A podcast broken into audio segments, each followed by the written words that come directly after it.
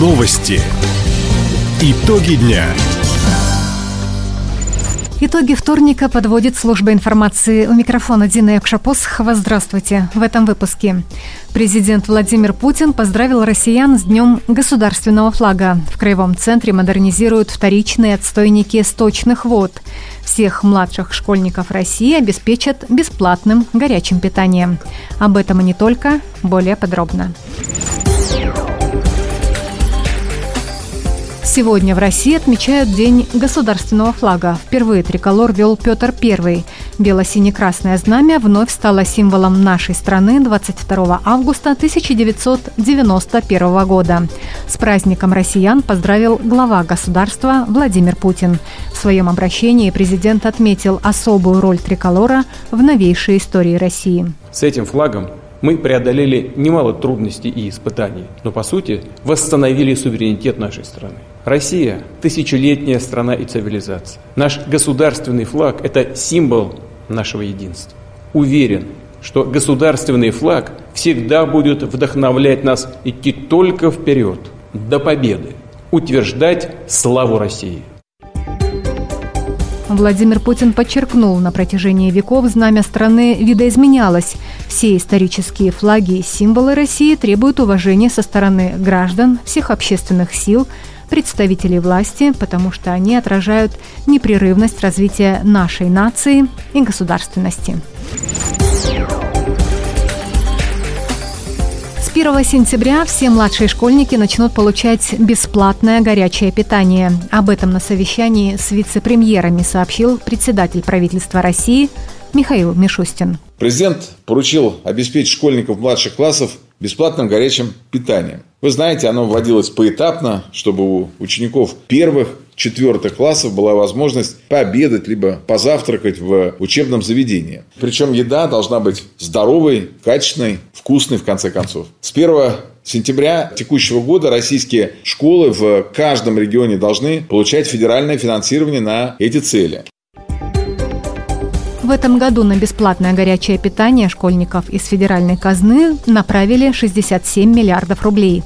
Такие же суммы предусмотрены в бюджете страны на последующие 2 года.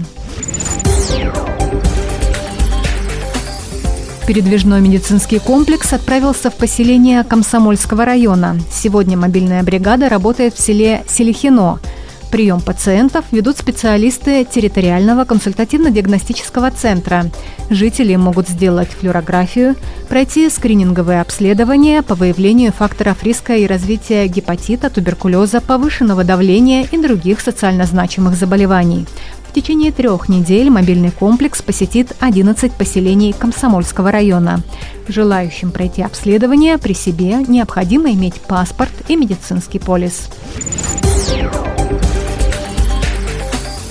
Новое отечественное оборудование устанавливают на очистных сооружениях Хабаровска. Специалисты модернизируют вторичные отстойники сточных вод. Работы начались 2 года назад и завершатся в 2024-м.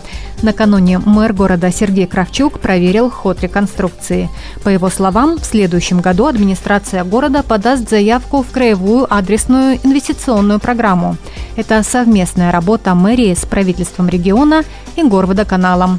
Мера позволит привлечь дополнительные средства для работы с очистными сооружениями Хабаровска. Сергей Кравчук подчеркнул, сейчас в городе строят много новых домов, их необходимо подключать к системе канализации. Работа по модернизации очистных сооружений города будет продолжена. Паром «Александр Деев», построенный на Амурском судостроительном заводе, в ближайшее время начнет работать на линии Ванино-Холмск. Об этом сообщает Объединенная судостроительная корпорация. Компания «Сахалинский пассажирский флот» взяла судно в аренду сроком на 5 лет с правом последующего выкупа. Цена парома превышает 7 миллиардов рублей. Напомним, судно названо в честь директора Амурского судостроительного завода Александра Тимофеевича Деева. Паром заложили в июне 2017-го. 6 сентября прошлого года президент России Владимир Путин дал старт поднятию флага.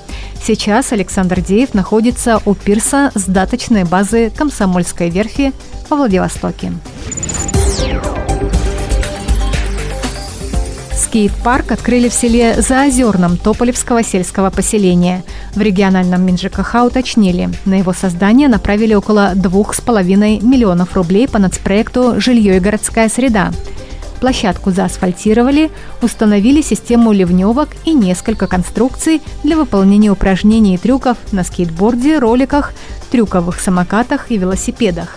Это уже 6-я общественная территория, благоустроенная по федеральному проекту в Заозерном. За последние 4 года здесь появились скверы памяти, многофункциональная спортивная площадка и коробка, а также комплексная спортивно-игровая площадка для детей. Их общая стоимость – более 8,5 миллионов рублей. Таковы итоги вторника. У микрофона была Дина Иокша-Посохова. Всего доброго и до встречи в эфире. Радио «Восток России». Телефон службы новостей 420282.